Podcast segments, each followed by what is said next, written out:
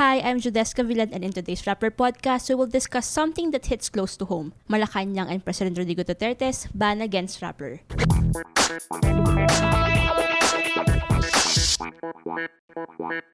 Since 2018, Duterte has barred rapper reporters and provincial correspondents from covering his public events across the Philippines. Kasama natin ngayon ng ilang rapper reporters na nakaranas na nito. Sila Malacanang reporter Pia Ranada and Senate reporter Camille Eremia na nagko-cover ngayon ng PDP laban for the 2019 elections. Just today, kasama ang ilang rapper correspondents and reporters, nag-file sila ng petition before the SC seeking to end this ban. Ito ay isang press freedom test case under Duterte And in this podcast, explore natin yung issue na ito na hindi lamang nakaapekto sa Rappler but also the overall press freedom situation in the Philippines. Uh, hi guys, thank you for joining me today. Hi Jody. Uh, yung first question ko siguro for Pia, pwede mo ba kami i-remind kung paano nagsimula itong band na ito and ano yung mga nangyari afterwards? Kasi if I remember correctly, at least eight times na to nangyari sa, not just sa'yo, pati sa other reporters and correspondents ng Rappler.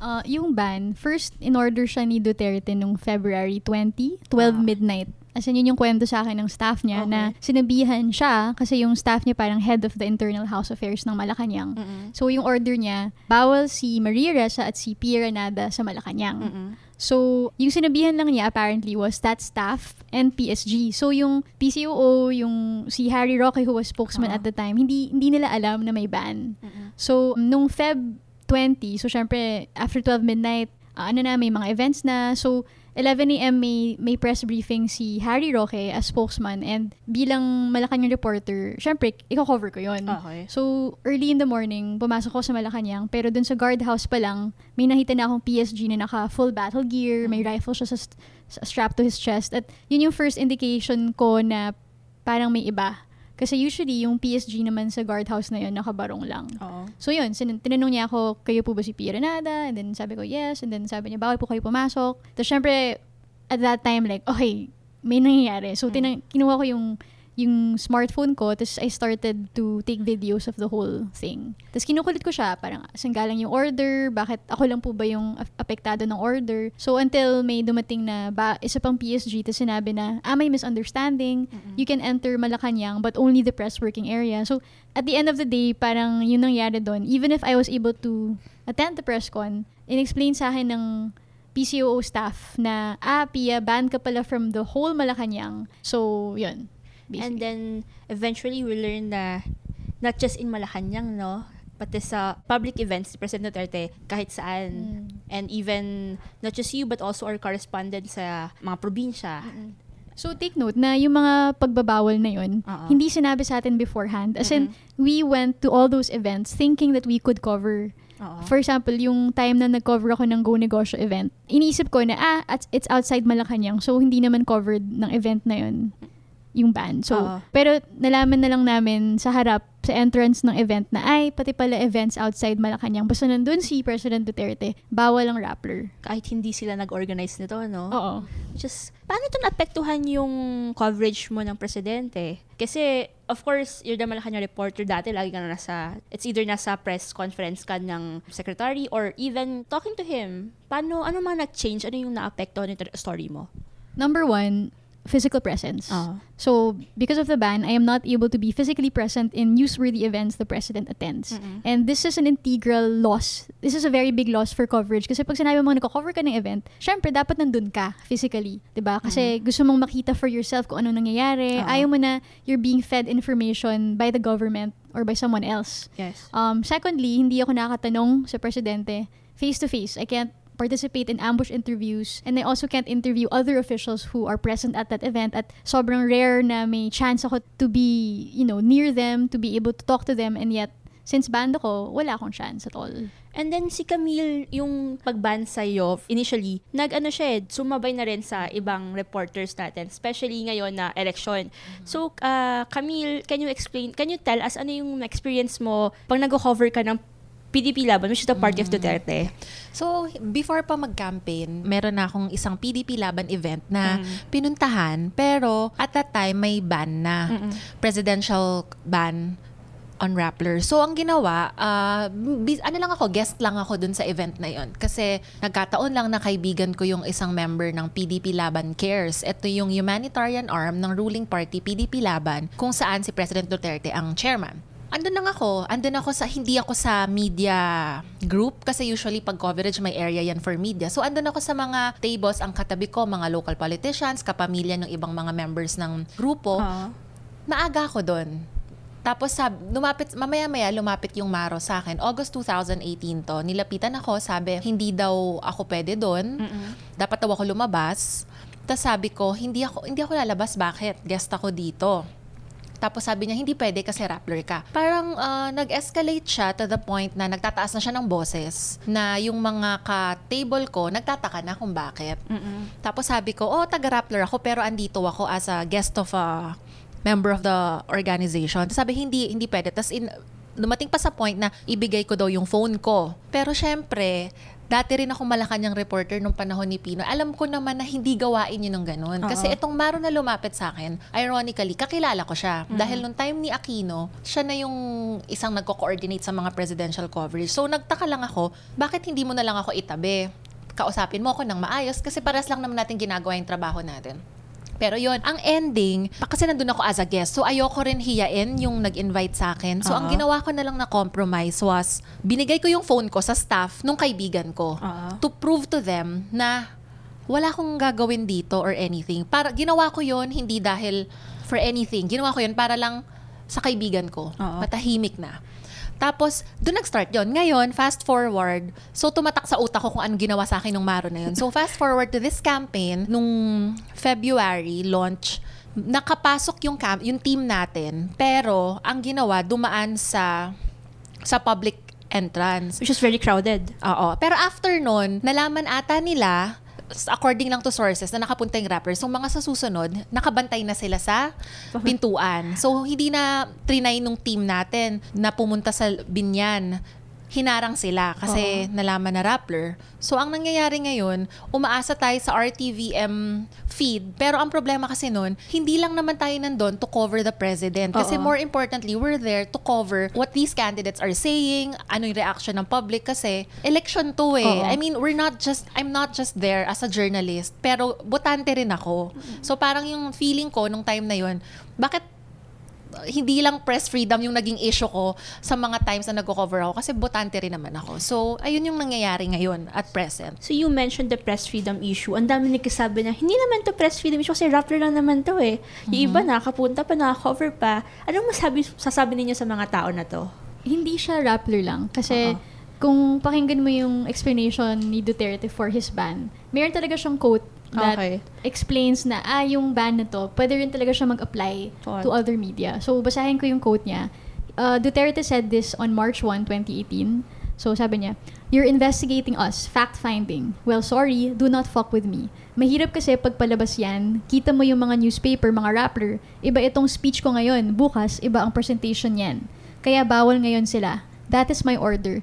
Do not talk to people who will produce lies out of your statements and who can twist it forever to the angle that they would like it to. So clearly, he's talking about people who will produce lies and twist your statements and yung kanyang definition of twisting lies and producing parang lies and fake news, personal assessment niya yun. So Oo. it will depend on him if he thinks you're fake news, if he thinks you're a liar. And mukha naman na, you know, that could, if he so wanted to define or to identify someone as fake news, kahit hindi siya rapper, mukhang kaya niya kasi yun yung kanyang explanation sa, sa sarili niyang order. And we know naman how this administration defines fake news, di ba? Very, basta Yeah. against lang sa kanila, it's fake news na it's dangerous pres- precedent to.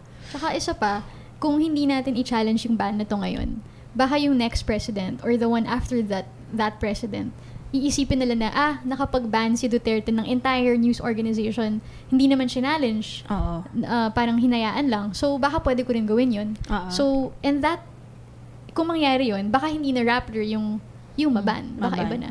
Kasi pag sinabi mong press freedom, hindi naman porket Rappler lang yan. Oo. Hindi na. eh. Kasi dapat yun nga, press freedom. Everyone can speak out. Everyone can cover, everyone can, alam mo yun, pwede nilang ma-exercise yung freedom of speech, freedom of the press. Pero ang nangyayari, Rappler lang. Tapos parang ang, hindi siya press freedom dahil kami lang. Parang gets mo na parang hindi ganun yun. Dapat nga lahat ng voices na pwede Yes. Ma-air. Tsaka meron namang records. I mean like kung sinasabi nila na we violated their rights, pwede silang mag-file ng libel or anything. Pero yung may prior restraint na, Oo. lalo ngayon, dito ko siya nakikita na election. Yes. Nagka- nakapag-cover ako ng 2013, 2016. Iba kasi yung effect na diretso kang nakakapunta sa mga rallies, nakakausap mo yung senador, yung mga tao. Ngayon, parang even that, hindi na pwede sa'yo. Eh, dapat normal yun eh, na part ng political campaign. Itong this afternoon lang nag-file kayo ng petition sa SC. Paano nyo napagdesisyonan na gawin ito?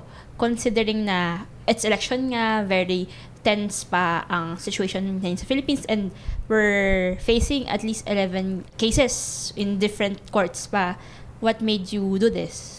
yung naalala ko lang, yung mga editors uh, kumausap sa akin and they were, this was right after si Jim Acosta of CNN, Mm. 'di ba parang naban siya ni Trump pero nakakuha siya ng TRO from the court at so na-restore yung kanyang access to the White House. Oo. So tinanong ako ng mga editors like, uh, do you feel we should have done that? Ganun, ganun. Or do you think we should do that?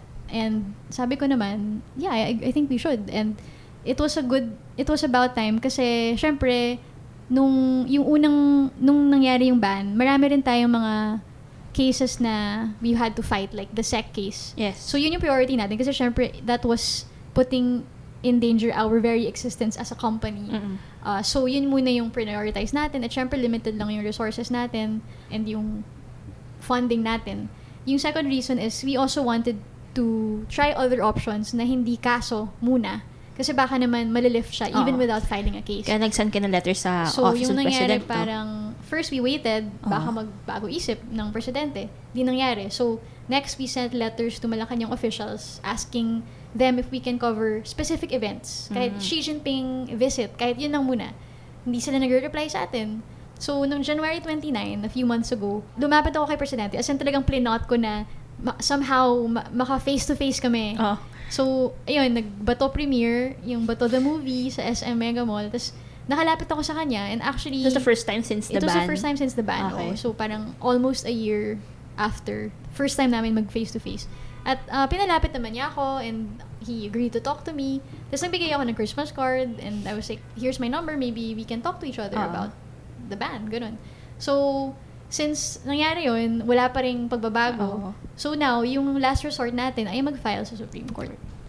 Hindi ba kayo natatakot? Kasi, ayun nga, parang this is an additional cloud over our heads na we're, we have a case pending in the SC. Ano yung nagpupush sa inyo? Ah, I think kasi parang ando naman lagi yung worry, yung Oo. fear, especially kung journalist ka, parang na, na, na iisip mo all sides of the story. Pero parang at the end of the day, yung ugali ko kasi parang ayoko na magpatalo lang. Parang Oo. kung meron namang option, Yes. hindi naman to yung biglaang napag-isipan lang. It Yes. took the office, it took the managers parang a year Oo. to decide. Tsaka hindi naman ito yung first option nila. So parang andyan naman yung option na yan, edi ilaban na. Kasi if it will go unquestioned, baka parang naging ano tayo, complicit. Yes. And then I remember Ma'am Maria's quote, diba, na we want to look back years from now to this and said we did everything we could, we didn't back down, we, did, we ho- held the line. Ah, sige, tayo, Pia. May onting takot pero strangely meron ding relief kasi this the ban has been been hanging over my head for 14 months. Oo. So yung part ng ng bo- what's bothersome about the ban is the fact that parang we're not doing anything about it. So at least now, kahit may ban ngayon pa rin, it's still in place. At least meron akong feeling na, ah, pero I'm, dinalaban ko to. As in, Mm-mm. I'm trying to do something about it and may comfort in that. Kasi parang ang nangyayari, wala namang kasing official document yung ban. Oo. So para ang mangyayari, parang maiipit tayo in a way na wala namang official yan eh. Ano yung kino-question mo? Pero now na nilakasan natin yung loob natin, at least yung feeling na we did our best, we did everything we can para question. Kami, ah, siguro, if sakali nakikinig yung presidente natin ngayon, anong message mo sa kanya? Ah, siguro, like, ako si President Duterte, hindi ko naman siya na-cover. Oo, but you cover ng- his uh, etong party. PDP laban. I think sana ma-realize yung importance nung press and nung access to candidates ngayong elect netong campaign na to. It's very important in the electoral exercise. Sana pwede tayong mag-move past the anger sa Rappler kasi sa totoo lang, pag pupunta naman ako ng sortie, hindi lang naman siya pakay ko eh. I Oo. mean, in the past, nung kay President Aquino, nagko-cover akong sortie, most of my stories, hindi naman galing sa kanya kasi, more importantly, kailangan kong i-dissect yung sinasabi ng mga candidates. Eh, ang nangyayari ngayon, pag nandyan siya, hindi ako makakapunta. No Oo. other way to access what they're saying. So, yun sana, let's think of, alam mo yun, the electoral exercise more. Uh, Pia. Yung first message ko would be, this is nothing personal. Oo. We are doing this because we are journalists and we would like to do our jobs to the fullest extent possible. And presidente ka, and you're a lawyer also, and you should know that your job comes with critical reporting. You will always be reported on by journalists and, you know, some of them might be critical and you shouldn't, dapat hindi ka mapikon because of that. Kasi we're just doing our job and we're trying, we're actually helping you. We're trying to help you do your job better. So I hope makita niya na, you know, what we're doing, it's not against the country, it's not an unpatriotic thing. We're actually doing this for our country. It's also our sense of mission that we're journalists to make government a better government, this country a better country. So, yun, just let us do our jobs and of course, we're, we're always going to let you do yours. I mean, we respect your office, we respect you as president. But I hope you also respect us as journalists. So on that note, sana talaga nakikinig si President Duterte ngayon. Klaro na hindi to talaga tungkol sa Rappler lamang at sana maging positive ang outcome ng mga nangyayari ngayon, tong SC petition. Thank you for joining me today, Pia and Camille. And thank you, listeners, for tuning in and for defending press freedom with us. Uh, follow us on Rappler social media if you want any updates on these cases. And I'm Jodeska Villan and we will continue to hold the line.